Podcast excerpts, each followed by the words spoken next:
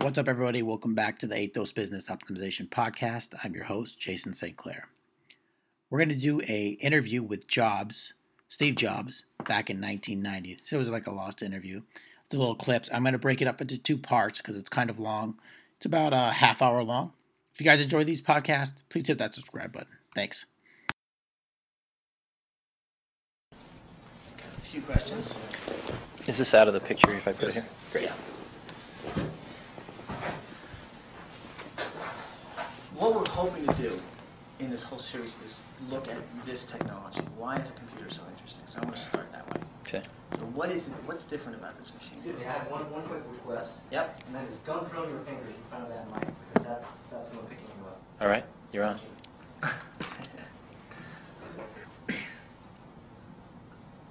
Turn. By the way, the next time uh, when you do an interview at the factory, that place that we found, Mhm. probably the best location. Uh, we found a way to, to boost you up enough so Uh-huh. you're over the rail, Uh-huh. and you can see the the, the two-armed robot. Yeah. Great. It's a nice shot.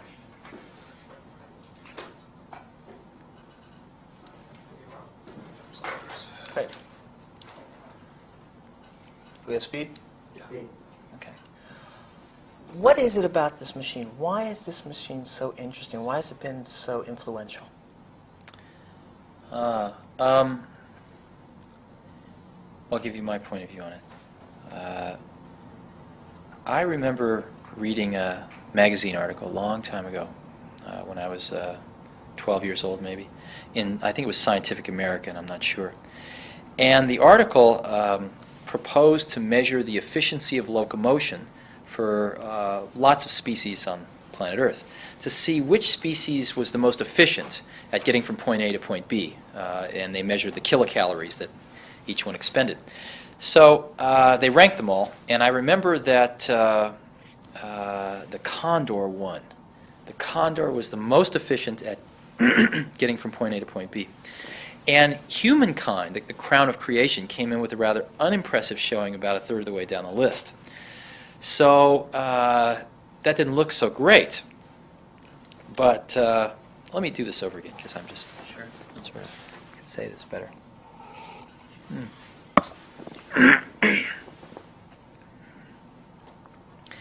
I remember uh, reading an article when I was about 12 years old, I think it might have been in Scientific American, where they measured the efficiency of locomotion for all these species on planet Earth. Uh, how many kilocalories did they expend to get from point A to point B?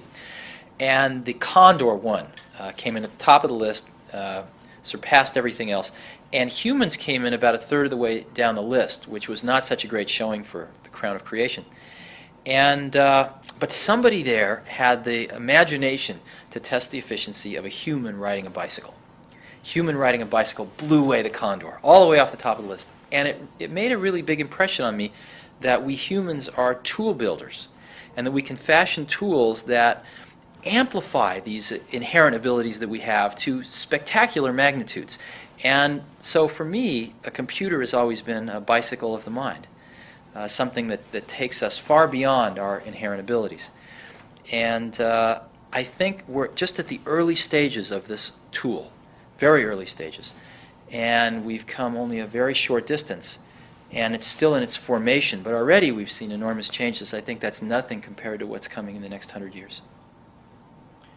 In, in program six, we're going to look at some of the past predictions of why people have been so wrong about the future. Uh-huh. And one of the notions is, is that today's vision of a standalone computer is just as limited as those past visions of it being only a number cruncher. Uh-huh. What's the difference philosophically between a network machine and a standalone machine? Um, let me answer that question a slightly different way. there have been, if you look at why the majority of people have bought these things so far, uh, there have been two real explosions that have propelled the industry forward. The first one uh, really happened in 1977, and it was the spreadsheet. I remember when uh, Dan Fylstra, who ran the company that marketed the first spreadsheet, walked into my office at Apple one day and pulled out this disk from his uh, vest pocket and said, I, I have this incredible new program. I call it a visual calculator. And it became VisiCalc. And that's what really drove, propelled the Apple II to, to the success it, it achieved. more than any other single event. And, and with uh, the invention of Lotus 123, and I think it was 1982, that's what really propelled the IBM PC to the level of success that it achieved. So that was the first explosion, was the spreadsheet. Um, the second major explosion that's driven our, the desktop industry has been desktop publishing. Excuse me, we just lost a light. Let's check the, uh, get a break. Chris? You have control, Michael. When is this going to be broadcast? Next year or sometime? Uh, yeah, Fall 91. Co-production with the BBC. Huh. And actually, one part is going to be interesting. I'm going to ask you at the end. Is we're going to dramatize the future, what we guess our future is, because Mhm. we've got a dramatic budget in England. Hmm. Whatever our guess is, it's going to be wrong. At least we want to give people a vision of where things are heading. Hmm. Hmm. So can I just start off with the second one? Sure. Great. Yeah, The, the second really big explosion in our, our industry has been desktop publishing. Happened in 1985 with the Macintosh and the LaserWriter printer.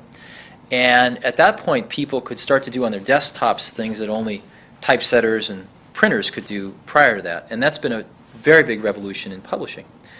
And those have re- really, those two explosions have been the only two real major revolutions which have caused mo- a lot of people to buy these things and use them. Uh, the third one is starting to happen now. And the third one is let's do for human to human communication what spreadsheets did for financial planning and what public, desktop publishing did for publishing. Let's revolutionize it using these desktop devices. And we're already starting to see the signs of that. As an example, in an organization, we're starting to see that as business conditions change faster and faster with each year, uh, we cannot change our management hierarchical organization very fast relative to the changing business conditions. We can't have somebody working for a new boss every week. We also can't change our geographic organization very fast. Matter of fact, even slower than the management one. We can't be moving people around the country every week. But we can change an electronic organization like that. And what's starting to happen is, as we start to link these computers together with sophisticated networks and great user interfaces, we're starting to be able to create clusters of people working on a common task in a, you know, literally in 15 minutes worth of setup. And these 15 people can work together extremely efficiently no matter where they are geographically and no matter who they work for hierarchically. And these organizations can live for as long as they're needed and then vanish. And we're finding we can reorganize our companies electronically uh, very rapidly, and that's the only type of organization that can begin to keep pace with the changing business conditions. And I believe that this collaborative model has existed in higher education for a long time, but we're starting to see it applied into the commercial world as well. And this is going to be the third major revolution that these desktop computers provide is revolutionizing human-to-human communication and group work. We call it interpersonal computing. In the 1980s, we did personal computing. Uh, and now we're going to extend that as we network these things to interpersonal computing. Thinking, taking the long view now, what was the image of the computer in the mid 1960s or whenever you first saw one? Hmm. And where are we now? What was the, how did the PC enact that change? Right. I um, I first saw my first computer when I was 12. Uh, I first saw. I um, I saw my first computer when I was 12, and it was at uh, NASA. We had a local NASA center nearby, and it was a terminal which was connected to a big computer somewhere, and I got a time-sharing account on it, and I was fascinated by this thing. And I saw my second computer a few years later, which was really the first desktop computer ever made. was made by Hewlett Packard. It's called the 9100A, and it ran a language called BASIC, and it was very large. Uh, had a very small cathode ray tube on it for display, and I got a chance to play with one of those maybe in 1968 or nine, and uh, spent every spare moment I had trying to write programs for it. I was so fascinated by this, uh, and so I was probably fairly lucky in that my introduction to computers very rapidly moved from a terminal uh, to within maybe 12 months or so, actually seeing a, the, one of the first, probably the first desktop computer ever, ever really produ- produced. And uh, so my point of view never really changed from, from being able to get my arms around it, even though my arms probably didn't quite fit around that first one. So, What was the role? How have personal computers changed the, the landscape of, of computers? I mean, back then it was centralized power, it was in a mainframe. Now we have three times as much power at the fringe than we have in the center, or Mhm. five times as much power. Has it affected that? I'm not the right person to ask. Okay. Um, Ask Alan Kay. uh,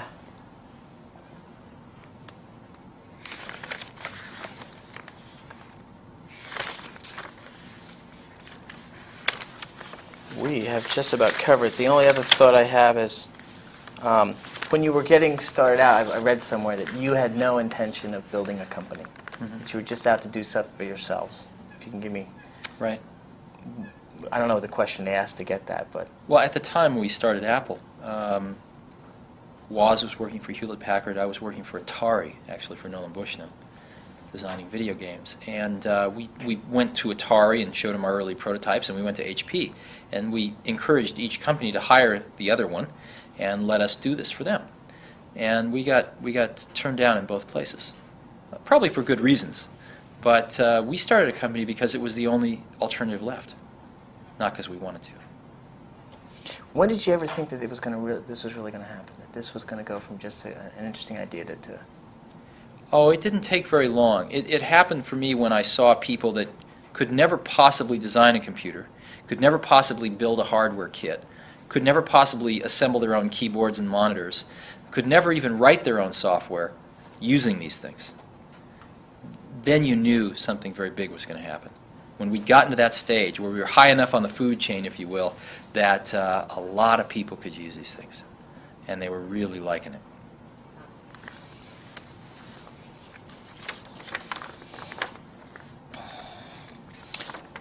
What's the, the goal of the, the, the next factory? Why, why is it so automated? Why is that necessary? Um, one could go on for a long time about how the U.S. has forgotten about manufacturing, which has certainly been true, but we're starting to wake up. And uh, what we're finding is is that uh, time to market is very important, and quality is very important. And the way we can make tremendous uh, increase in quality and, and reductions in time to market is through automation. So the automation isn't there to lower the cost, although it, does do that. It's really there to increase the quality and decrease the time it takes us to get a new product, as an example, to market, which is very important in a technology-based marketplace. So um, we happen to be the lowest cost producer in the world already at Next of our class of products. We also happen to be one of the highest quality producers of our type of product in the world. And we think for a company to survive, much less prosper in the 90s, that these are going to be very, very important things to be world class at. Uh, we're not competing at the Homebrew Computer Society anymore. We're competing with Europe Inc. and Japan Inc. and IBM Inc. Uh, and uh, in order to do that, we really have to be world class manufacturers.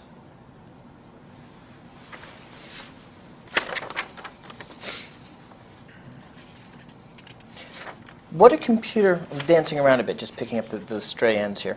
So if they're, they're not very connected, excuse me. What do computer networks offer to education? Well, uh, you know, education's been on computer networks for longer than almost anyone else. Uh, the Department of Defense uh, has an office called DARPA, and they funded a thing called uh, ARPANET many, many years ago uh, to try to build a command and control network for military uh, purposes. And they did a very brilliant thing. After they got a prototype working, they gave it to the university community in America and said, bang on this for a while and see if it works and help us make it better. And after a few years of the university community doing that, they created a separate version uh, for military purposes. But they left the uh, educational version going. And that has tied together the research community of the United States now for about a decade and uh, is vital to the functioning of higher education in this country. Uh, so higher education has actually led the way. That's why we started off focusing exclusively on higher education because where else could you find 5,000 people on a network but Carnegie Mellon University, as an example? So higher education has been five years ahead of business in using computers in some of these powerful new ways, which we're going to see now ripple into business in the first half of the 90s. It's pretty exciting. How about lower education? How about school? How about lower Um, sharing valuable resources? so far, uh, computer use in K through 12 has been primarily Apple IIs, and uh, I wish uh, I wish that uh, they'd been upgrading to Macintoshes faster than they have been. But I think uh, I think that that's slowly happening, and IBM is, is getting in there as well. The primary purpose of computing in K through 12 has been just computer literacy, and um, there's been a bottleneck because there hasn't been enough sophisticated courseware written. And that's a problem for our society in general, amongst all the other problems with our K through 12 education system. One could talk about that for a few days. Easily. So- Easily. That's uh,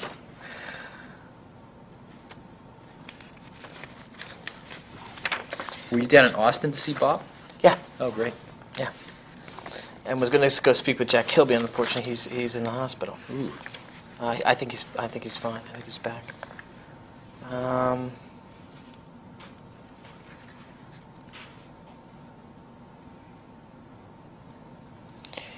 going back to the Mac, in meeting the deadline for the Mac, how crazy did it get? I mean, you'd already said that you were going to have this big splash at the Super Bowl.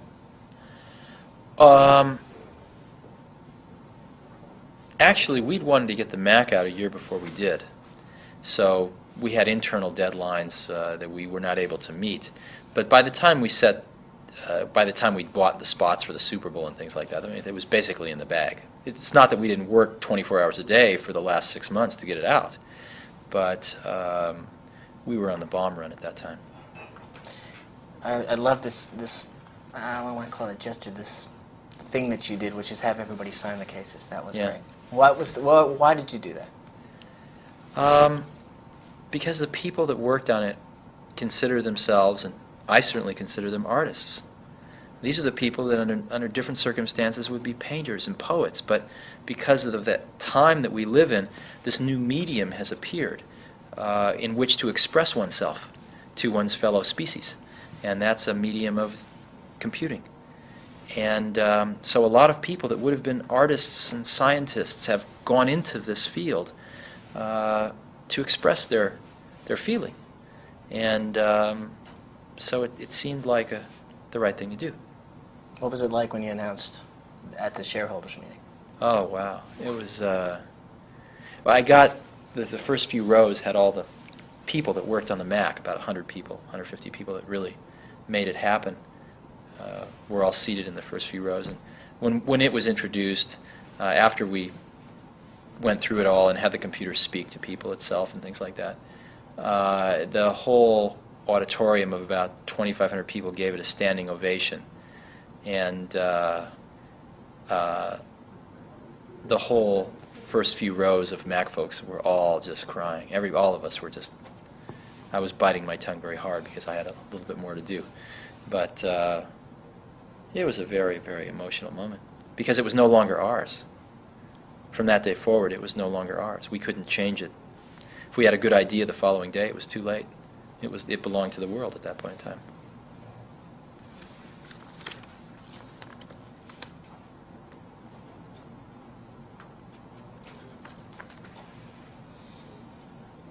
I should probably get going. Yeah, yeah. I'm just thinking a, a couple, but let's do the kickers then. Okay, these are The the kickers. 15 seconds at the beginning of the show to grab people's attention. So, program three, we're going from semiconductors to the uh, to the growth and establishment of the computer industry. Uh-huh. So, what did you accomplish? What did you set out to do, and what did you do? Well, I think maybe something different along the lines of what you want is, um, you know, the, the semiconductor people didn't know what they had in the microprocessor for two or three years. It was the computer hobbyists that really got the idea to make this into a computer rather than a calculator. We got to build a com- company or change the world. Uh, when we started Apple, we were out to build computers for our friends. That was all. No idea of a company. How important is the user interface in the design of a computer? Turn that into your own words.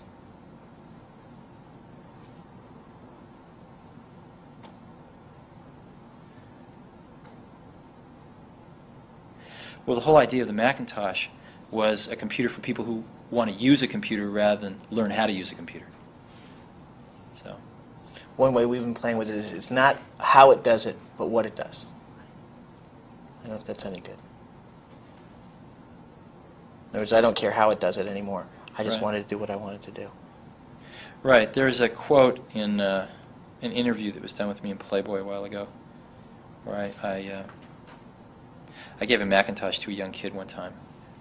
It was um, actually Sean Lennon at his birthday, and uh, he had a great quote. He said. Uh,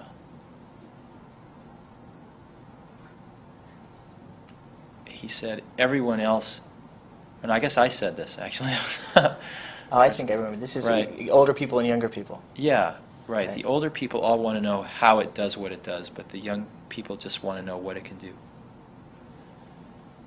Okay, wrap that up into um, is you the the, the, the gra- graphical interface or the the the, trend, the the line that we're going. How about this? Where are we in the evolution of the user interface, and where are we going? Is that a short one? um, I don't know that there is a short one, but yeah I, th- this whole discussion about user interface is just strange to me because to me it's just sort of a natural thing that had to happen, did happen, and it's happened. It's kind of like automatic transmissions. Um, Well, not in a quite, history not series, quite though- the same as that, but In a history series, though, there is an, uh, an evolutionary line, so that's why we're following. Uh-huh. I mean, a lot of people don't know about Doug Engelbart, right, for example. right. Um, okay, uh, networking. Why is networking important? Why is it the future? Well, w- in the 90s, we're going to revolutionize human to human communication using these desktop computers in the same way that spreadsheets revolutionized financial modeling and that desktop publishing revolutionized publishing. Great. Okay, good. Anything Thanks. we haven't covered? No, I got to go. This is great. Thank Thank you very much. Three times as much power at the fringe than we have in the center, or Mhm. five times as much power, depending on what statistics. What, what, how did the PC change the world? Well, though the analogy is nowhere perfect, um, and and certainly uh, one needs to factor out the environmental concerns of the of the analogy as well. Uh, there is a lot to be said for comparing it to going from trains, from passenger trains to automobiles, and uh,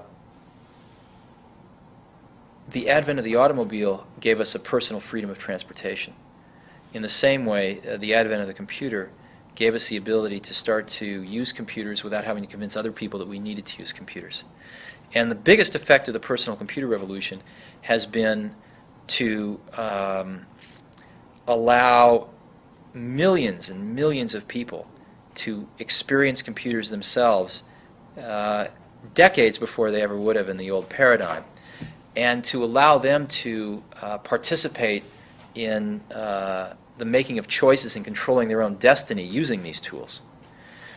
But it has created uh, it has created problems, and the largest problems are that uh, now that we have all these very powerful tools, we're still islands, and we're still not really connecting these people using these powerful tools together.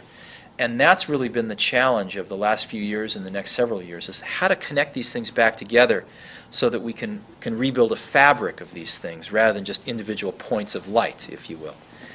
And um, get the benefit of both the passenger train and the automobile. So, What's the vision behind the next machine? We've already covered this a little bit. But yeah, the,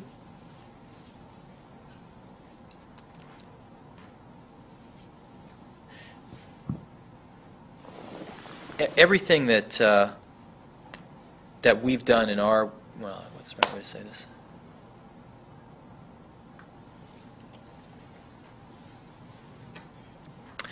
Everything I've done with computers in my life has been along pretty much a single vector, uh, and and next is is just one more point on that same vector.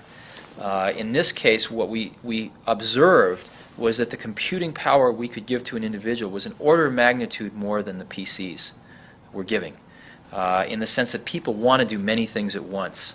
and you really need true multitasking. We really did want to um, start to network these things together in very sophisticated networks, so the technology to build that in became available.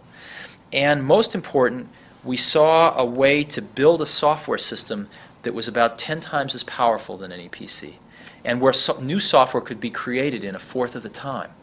So we spent four years with uh, 50 to 100 of the best software people we could find building this new software system. And it's turned out beautifully. What's the vision behind Next? Um, it's not so much different than everything I've ever done in my life with computers, starting with the Apple II and Macintosh and, and now Next, which is if you uh, believe that these are the most incredible tools we've ever built, which I do, then the more powerful tool we can give to people, the more they can do with it. And in this case, uh, we, we found a way to do two or three things that were real breakthroughs. Number one was to put a much more powerful computer in front of people for about the same price as a PC. The second was to integrate that networking into the computer so we can begin to make this next revolution with interpersonal computing. And, and the PCs so far have not been able to do that very well. And the third thing, and maybe the most important, was to create a whole new software architecture from the ground up that lets us build these new types of applications and lets them let us lets us build them in 25% of the time that it normally takes to do on a PC. So uh, we spent uh, four years with 50 to 100 of the best software people that I know, creating a whole new software platform from the ground up. And the way our industry works is that you create this platform software first, and then you go out and you get people to write new applications on top of it. Well, the the height that these new applications can soar is is enabled or limited by the platform software. And there's only been three systems that have ever been successful in the whole history of desktop computing. That was the Apple II's platform software, of which there wasn't too much, uh, the IBM PC, and Macintosh. So we're attempting to create the fourth platform software standard. And hopefully we'll succeed because it will allow these applications to be written which far, far exceed in capacity what can be done in today's machines. Should wait for the zero point. Okay. Based. Uh, What happens when you have a network that allows the min- relative minorities in a whole different area come together? How does that change the democracy? I don't know. Okay. But, but what I have seen is I've seen interpersonal computing happening at our own company. Uh, or maybe the best way to put it is um, I remember when the first spreadsheet came out, I saw it fly through Apple as well as other companies. And when we, uh, when we invented desktop publishing, of course, it influenced Apple first. And I've seen the same thing happen with interpersonal computing here at Next. We decided to put a Next machine on every employee's desktop about 18 months ago and connect them with you know, the very high-speed networking that's built in. And I've seen the revolution here with my own eyes. And it, it's actually larger than the first two. Let me give you some examples. Uh, if we want to, uh, if we're going to be doing uh, a special project, let's say with a company, and we, and let's say the company's called, um, what's your, what's your? WGBH. J- WGBH. We're going to do, be doing a special project with WGBH. And what we'll do is we'll create a, a special mailbox, WGBH, and we'll put 20 people on it that are going to be helping on this project. Now, these 20 people will be from all over our company, from marketing, from sales, from engineering, uh, some from manufacturing, maybe some from our Boston office so they can be close by. And uh, if one sends a message to this mailbox, they'll all get it like that, instantly.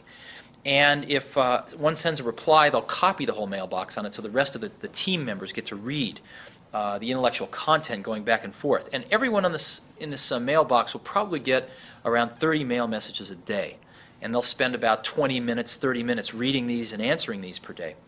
And it'll be like a beehive. Now, I, this project's very important for our company, and I want to make sure it's getting off right.